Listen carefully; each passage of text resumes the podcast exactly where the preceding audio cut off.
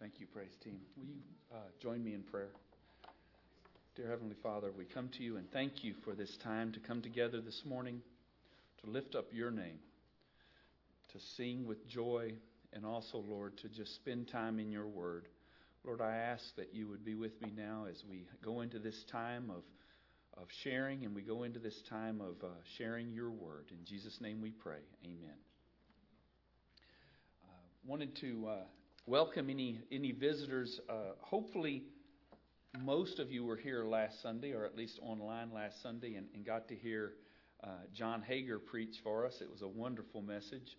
Um, as is often the way the Lord uh, works, John got real close to stealing my sermon topic.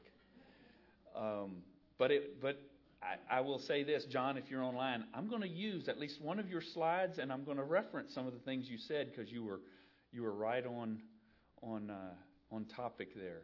Uh, wanted to talk about uh, knowing Jesus and sanctification and uh, the relation between those two uh, very close topics. And so wanted to, to do that. Let's see if the computer is going to work here. These are the, the verses John actually referenced last week, so I wanted to read those. Uh, and it's, it's about spiritual growth.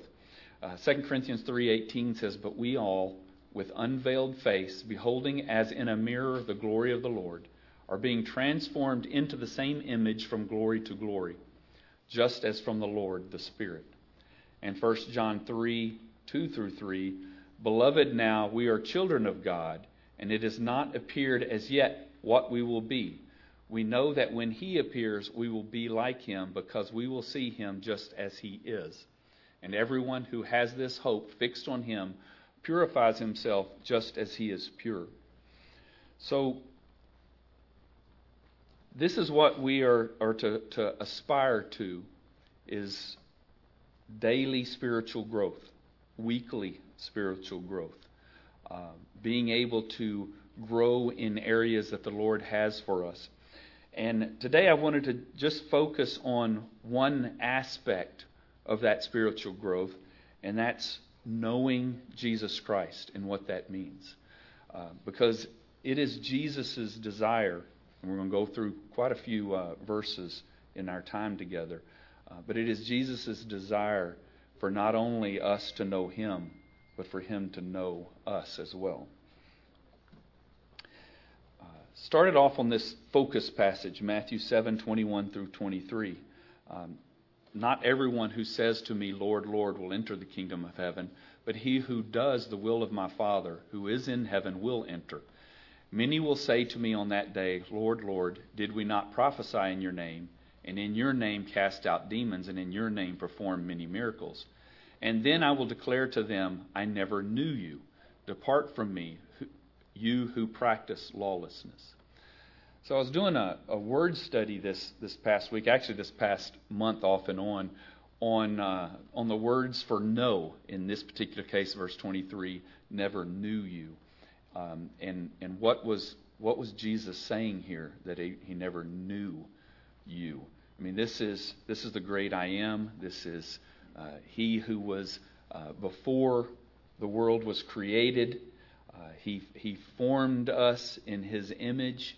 He formed uh, this person He's talking to in His own image. So the idea, what does it mean that Jesus would say, "I never knew you"? And so I wanted to, to focus on that topic a little bit today. Um, I had a quote here. Let's see if I can get this to scroll without messing things up. Uh, I like this quote from John Piper. Um, this was in a message he gave back in 2017. Uh, and, and he, he says, Let me talk in an Einsteinian way. Uh, what he means by that is Einstein's know for the known for the theory of relativity. So he's talking about from this scientific way. He says uh, Jesus was there before matter, and he was there before time. Um, and then the connection also to Genesis 1 in the beginning, God created the heaven and the earth, uh, as well as, pull up this other verse here.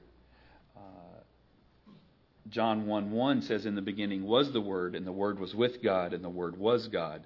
The same was in the beginning with God. All things were made by him, and without him was not anything made that was made. So Jesus definitely, to a certain degree, knew who he was talking to here in this in this passage. Um, when I went through the, the translations, the English translation for uh, all the places where the, the word know comes from, there's a lot more than just the four that I'm going to go over here today, but I did want to go over these four in particular with a certain focus. And the first one is gnosis. Uh, the example that I pulled up from this is 2 Corinthians 10:5 says casting down imaginations and every high thing that exalteth itself against the knowledge of God and bringing into captivity every thought to the obedience of Christ.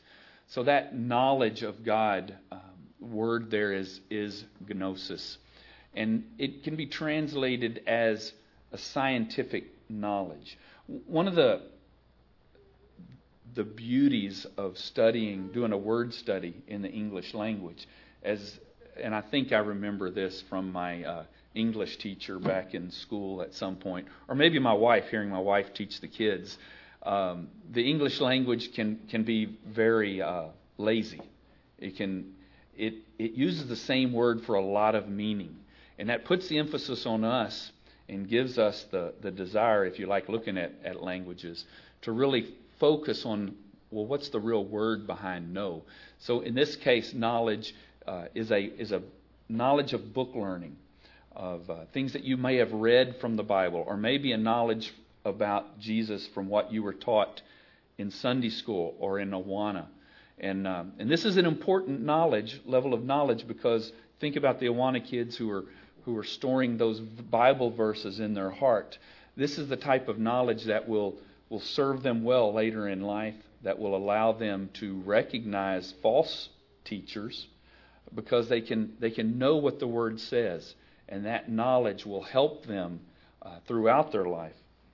The next uh, word is ginosko, which is actually the root word of the the original uh, the word that I just went over, gnosis, and um, this is this is actually the word in the Matthew 7:23 passage that we went over, and another passage in Mark 13:28. It says, "Now learn a parable of the fig tree." When her branch is yet tender and putteth forth leaves, ye know that summer is near. This is more of a knowledge gained by experience. Um, it yet it might be fragmented and, and not complete. It, it doesn't necessarily sorry, it doesn't necessarily mean that you have a full knowledge of something, but that this knowledge is is a little deeper than than just a book knowledge just from, from hearing somebody say something.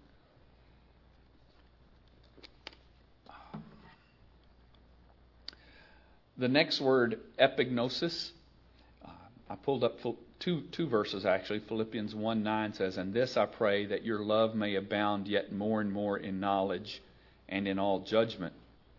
And, and Colossians 3:10 says, "And have put on the new man, which, was, which is renewed in knowledge after the image of him that created him.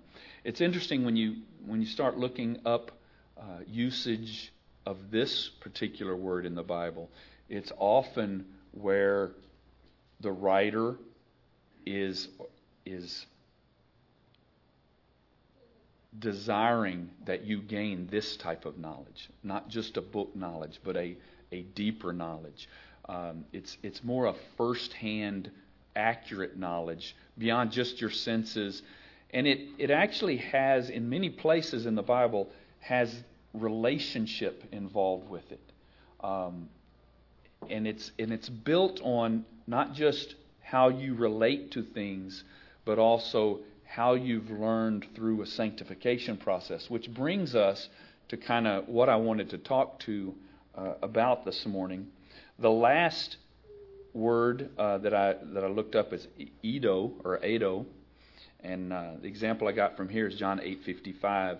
Yet ye have not known him, but I know him, and if I should say I know him not, I shall be a liar, like unto you, but I know him and keep his saying.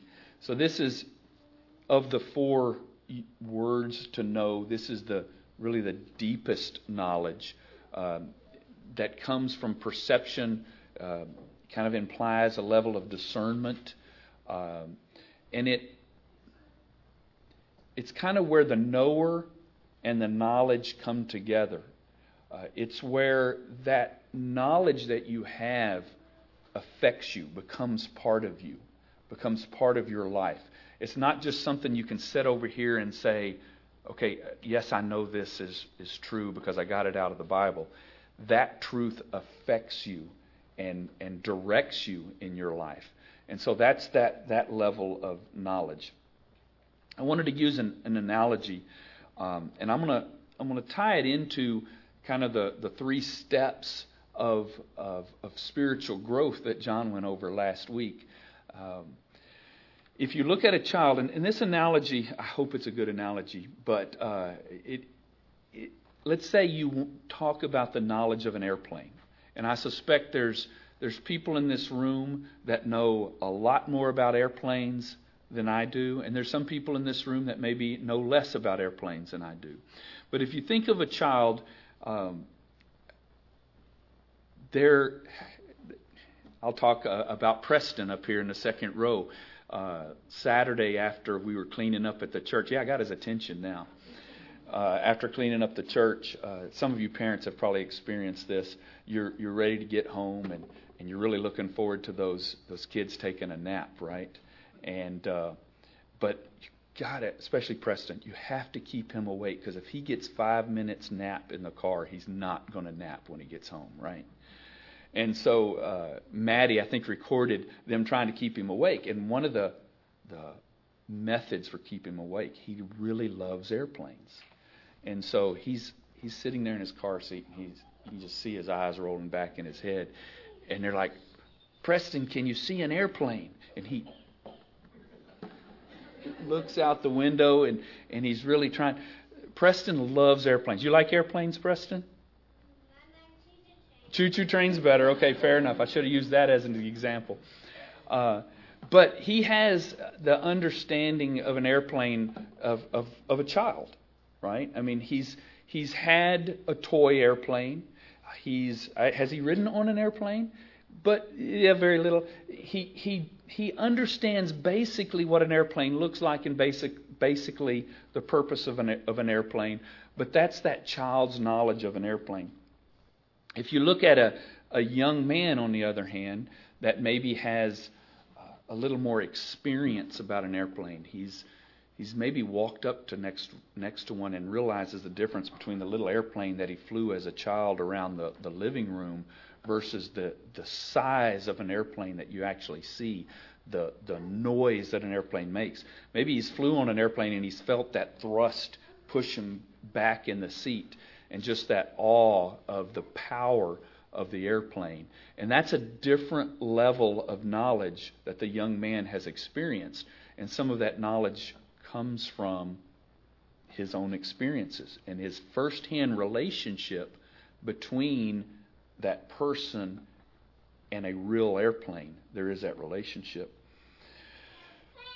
A, fa- a father, uh, a father's knowledge of an airplane, I, I kind of fit into to two different categories here, um, and you know, I, I I would contrast it to my knowledge of an airplane. I, am probably more like a, a, young man's knowledge of an airplane but there's there's probably people. I think of Lyle.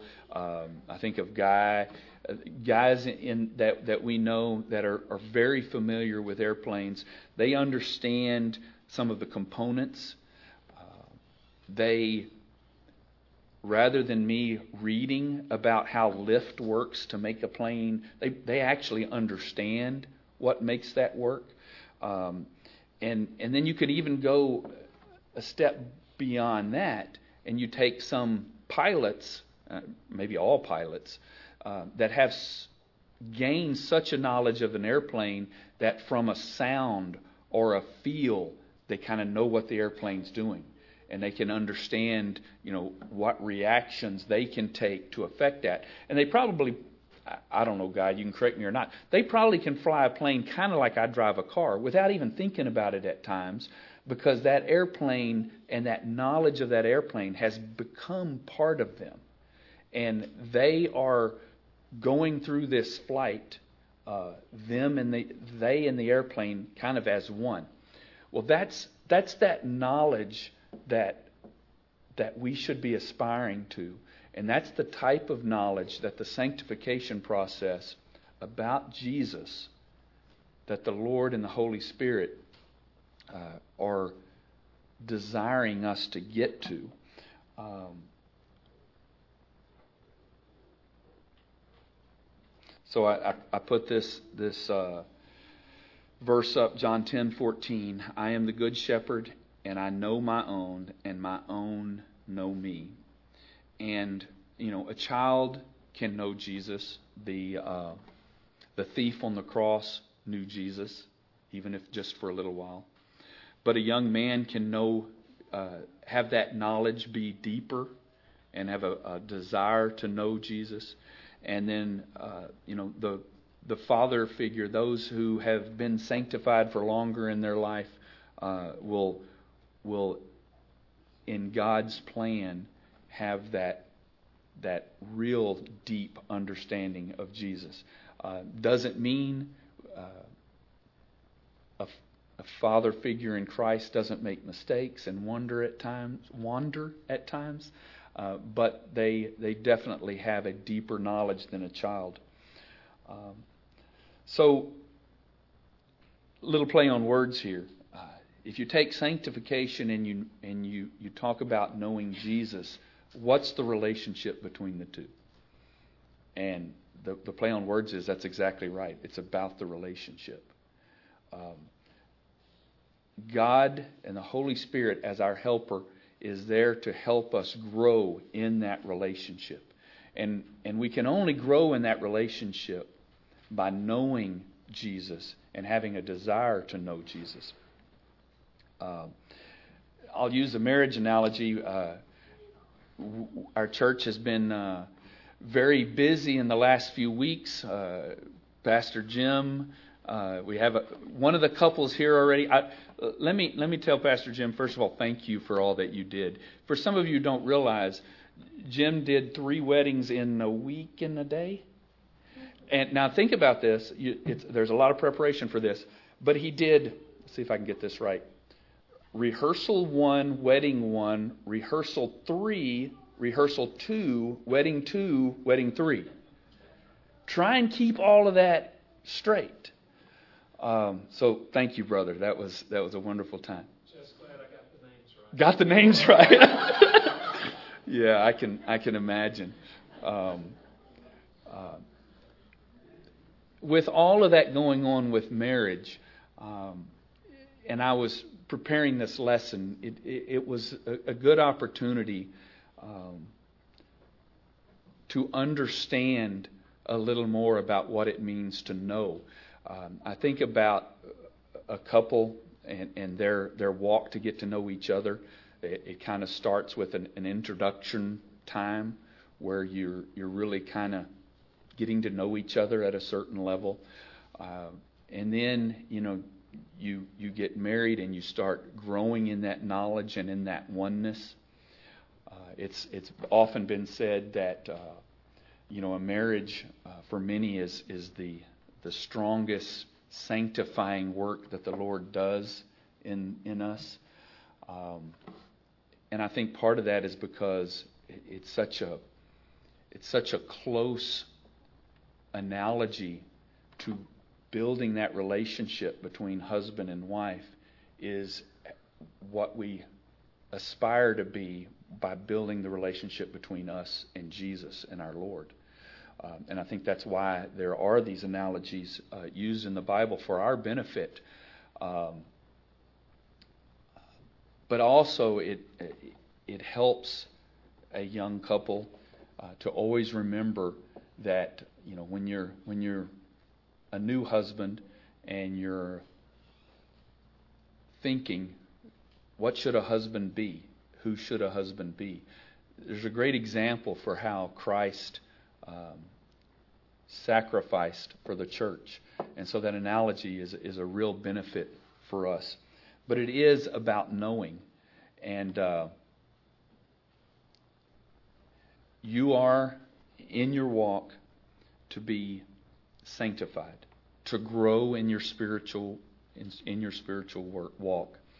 And in the area of knowing Christ, which is which is what Jesus desires. If you go back to, to the Matthew uh, 27 verse, it, it was all about Jesus saying, I don't know you. It, it means he didn't have a relationship with you. It's not that Jesus didn't know the name, didn't know every atom, every hair on that person's head. Jesus was saying, I don't know you. It's that relationship. And in a triune God, I mean, He desires a relationship with you. He desires a relationship with all of us. And He desires that we have a desire to have that same level of relationship with Him. And that's that's what the sanctification process for knowing Jesus should look like is a striving to know our Lord and Savior Jesus who as Almighty God before time and before matter, loved us enough to not only create us, see us fall as as as uh, mankind, but also to set aside a little bit of His glory and come down as a human being and and live here so that He can be that pure sacrifice for our sins. Um, and, and we don't deserve it. We didn't deserve it then, and we don't deserve it now.